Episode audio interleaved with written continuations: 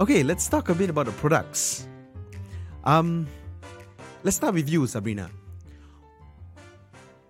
What are you most proud of? What am I most proud of? In terms of my products? In terms of the products. Do you have time? It's it's gonna take a really long time. I don't know where to start. So I think for me, it's just the the flavor creation that we can come up with. Ah. Um, that is what I'm most most proud of. Like I mean, things, the ideas that we have, I never thought. I, I mean, you don't see it on the shelf, right? Right, and the idea where we just throw at each other, especially during our R and D meetings, mm-hmm. it's just.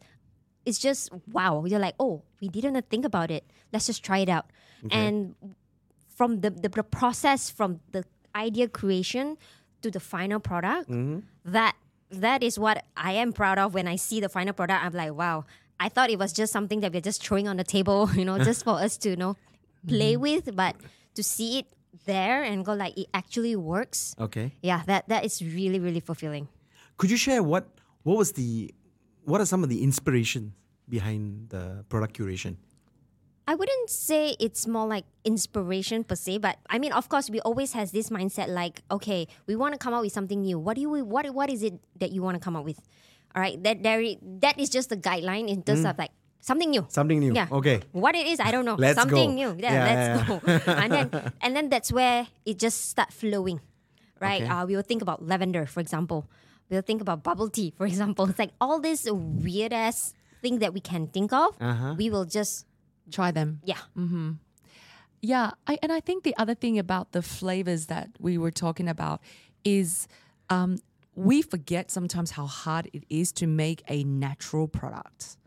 And that also includes the flavors. And I think most of the products out there, if you're buying, you know, whether it's salted egg, whether it's lemongrass, whether it's strawberry um, or chocolate, actually a lot of it comes from the natural flavoring, or most products actually have artificial flavoring. And mm-hmm. I think from the very beginning, we committed to not using, number one, flavoring uh, and also just not using any artificial anything.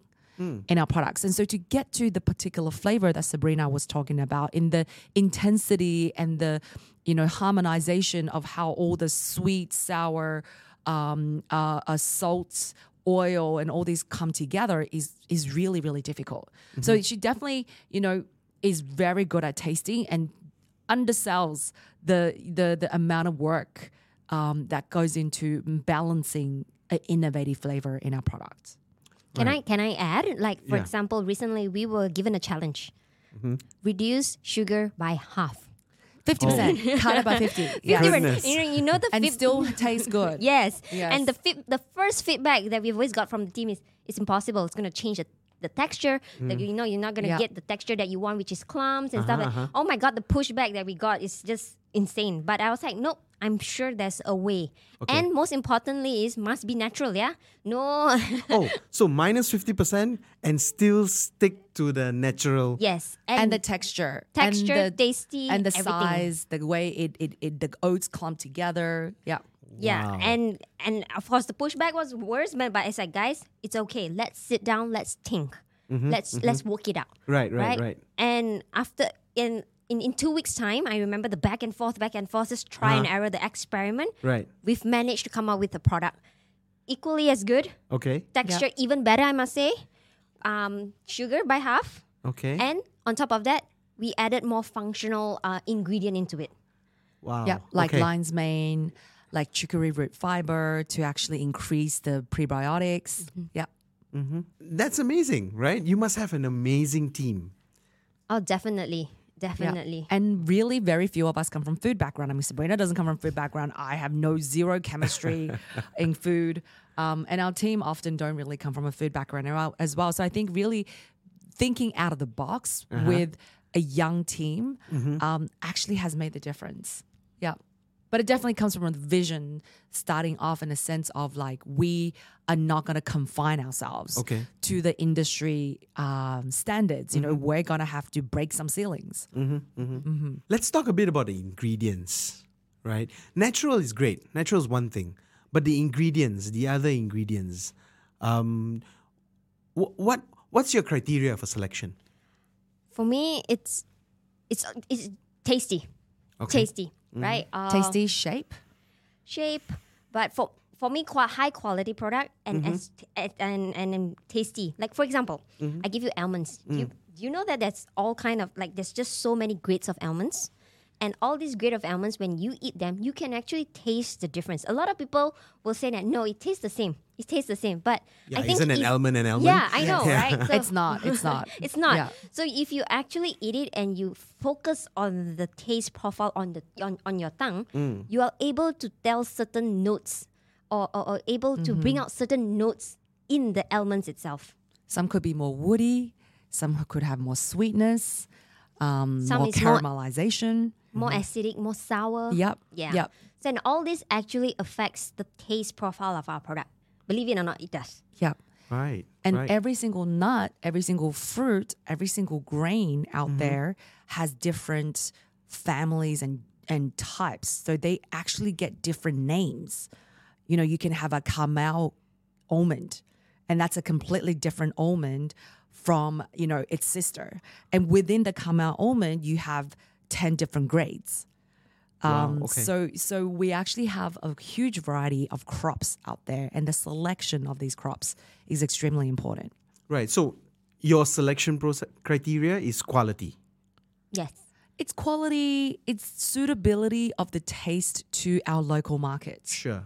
Okay. Um, I think, uh, you know, our world is very diverse, and mm-hmm. what the Malaysian taste and the Singaporean taste and the Thai taste and the Filipino taste will be very different from the Australian taste and the Definitely. American and British taste. So I think we're really selecting products that are suitable for more the Asian profile for now, I would say.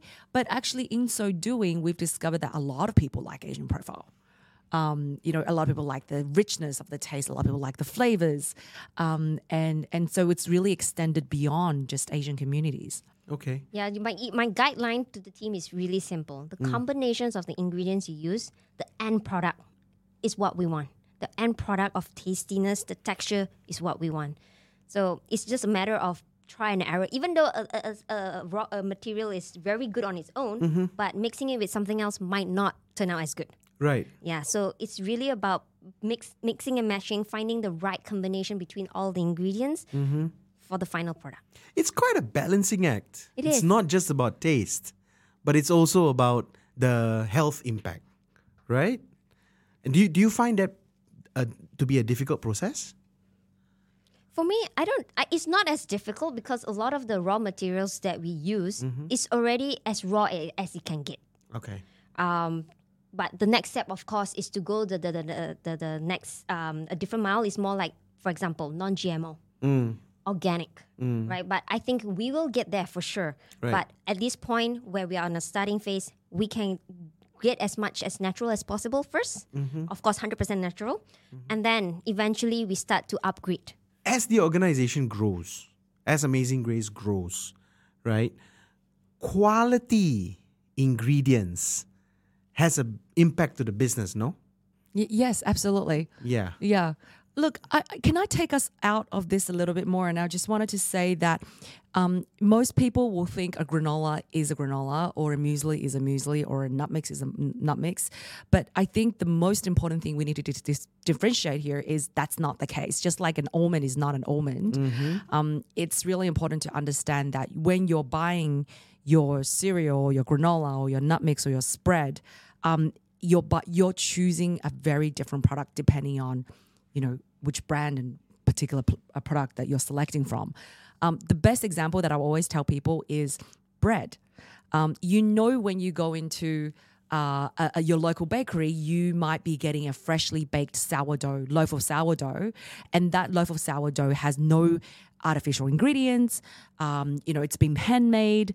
Um, it's been, you know, it has really great yeast that, you know, it's been fermenting for a whole day, and somebody's like putting it into the oven with love and care, and it doesn't last forever mm. um, when you buy a home. And therefore, when you eat it, the texture, the, the, the, the nutrition, the health benefits of eating that locally baked south, sourdough is going to be very different than buying a plastic um, bag of Um, bread from, you know, uh, uh, your local store, and that local, you know, that local store will probably have a really long shelf life because that bread has been baked in a factory um, mm. with a lot of preservatives and right. sugar and whatnot, right? Mm. So I just want to say that our products, I mean, it, our granolas and nut mixes are extremely different mm-hmm. from, you know, everything else. And that's, you know, a, a implication of the way we make it, the ingredients that we're choosing, um, and and and therefore the impact on nutrition. So if you look at, you know, a a, a regular granola out there, and I won't name names,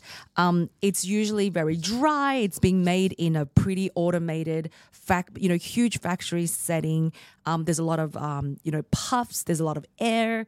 Um, you know, the sugar is generally pretty, um, you know, refined sugar. And you're not getting that much, you know, high quality, nutritious um, superfoods right. um, in it. And so, you know, you're, you're, you're basically just a lot of Uh, crunching of air and, you know, a lot of grains that may not satisfy you. Whereas the Amazin' Graze product, I think, I think Sabrina, you can you can show that it is made out of, of you know, fifty percent, fifty, sixty percent Australian oats mm-hmm. um, with, you know, thirty to forty percent uh, superfoods like pecans and cashews and almonds from the best places in the world and dried fruits. Um, and they're baked in an amazing environment where it's like our hand Um, you know, our, our, our bakers are making are baking with their hand and love, and we're not adding in any preservatives. Um, and so the crunch, the the nutritional profile, the taste profile is very, very different.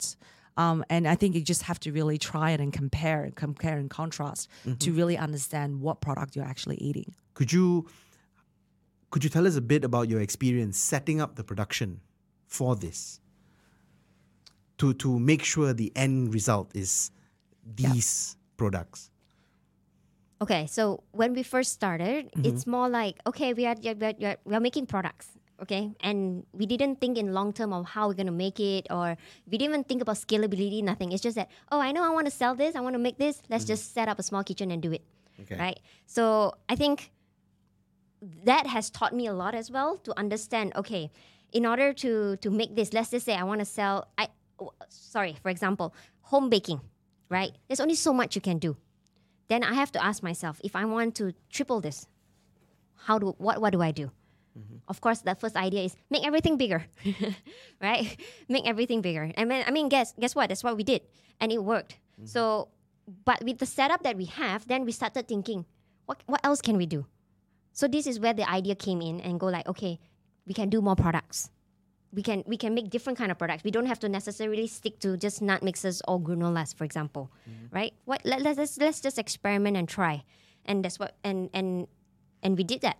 And but the thing is, as we grow, right, then we have more products coming out, and the challenge to me is always like, okay, how do I grow or how do I produce more from here? Mm-hmm. Um, it's definitely a challenge for me because I need to understand what's in the market. I need to understand the processes that are in the market, but there are solutions. I must say there are solutions, but these solutions are very rigid. These solutions are very costly. Mm-hmm. Um, hence, I have to be on. I have to think outside the box and go like, okay, instead of spending like millions, for example, on the machinery, what can I do? Mm-hmm. Can I utilize my people? Can I utilize what I have? Mm-hmm. And I sat down with the team and go like, guys, this is the resources that we have. I'm sorry. Let's make this work. We have five ovens, basically. right?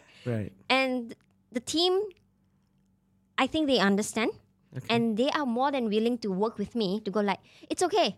Even though we have this, I think we can make it work. Let's just maybe switch a process of this like uh, into a different kind of line, a different mm. setup, for example. Mm-hmm. And by switching a small setup, it, it increases your capacity by double. And mm. and all those is not... It, all this doesn't come from experience that I had previously. It's more like working together with the team, understanding, and having having to know that there is a solution on. There's okay. a solution to, to to make this work with the limited resources that we have. You know, when back in the day when um, operations, our our motto is make the impossible possible. Mm-hmm. That we had it, yep. we had it taped on the wall. Make the impossible possible. And I think that has been a very good driving force for the team. Because every time when a team members or ops person was like, we can't do this, I will just point at that. What does it say? We might have to have that as a new tagline. um, yeah, I think what, and, and, and I've just realized this as Sabrina was talking about this, is it's not just about having an amazing product. It's about actually how do we operationally support the the the creation of this product that has such high standard of quality mm-hmm. and taste and nutrition um, with so little resources. So I think the magic of Amazin' Graze and the magic of what Sabrina has done here particularly is that she's, you know, engineered the processes and um, the, the, the, the, the, you know, the operational um, difficulties in order to support the product that we're making at the scale in which we're growing. And that, I think, doesn't get appreciated enough, even by me, um, in, in, in understanding that, you know, you guys can, so anybody can go, oh, just create the best product possible. It's got the most organic ingredients, the most expensive ingredients. Anyone can do that.